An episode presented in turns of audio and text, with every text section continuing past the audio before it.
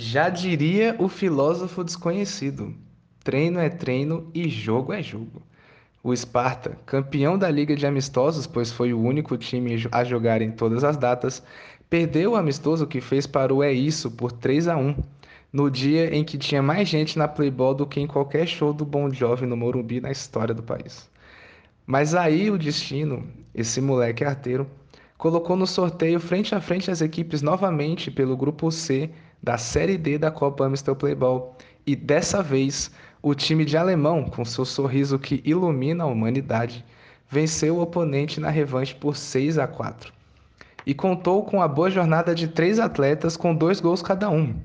O Coringa Joninhas, Caio e Bolsnavel, que na verdade atende por Eric. O Sparta foi para o intervalo vencendo por 3 a 2.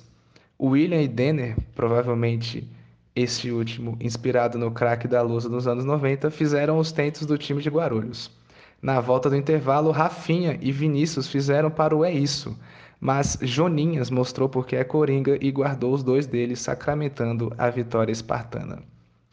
No duelo dos pegadores de bolas de sorteio, Pedrinho saiu triste e decepcionado, apesar de ter entrado animado em quadra ao som de um pagode. Já Lucas Alemão contou com a filhota de mascote e amuleto da sorte para conquistar os três pontos na estreia.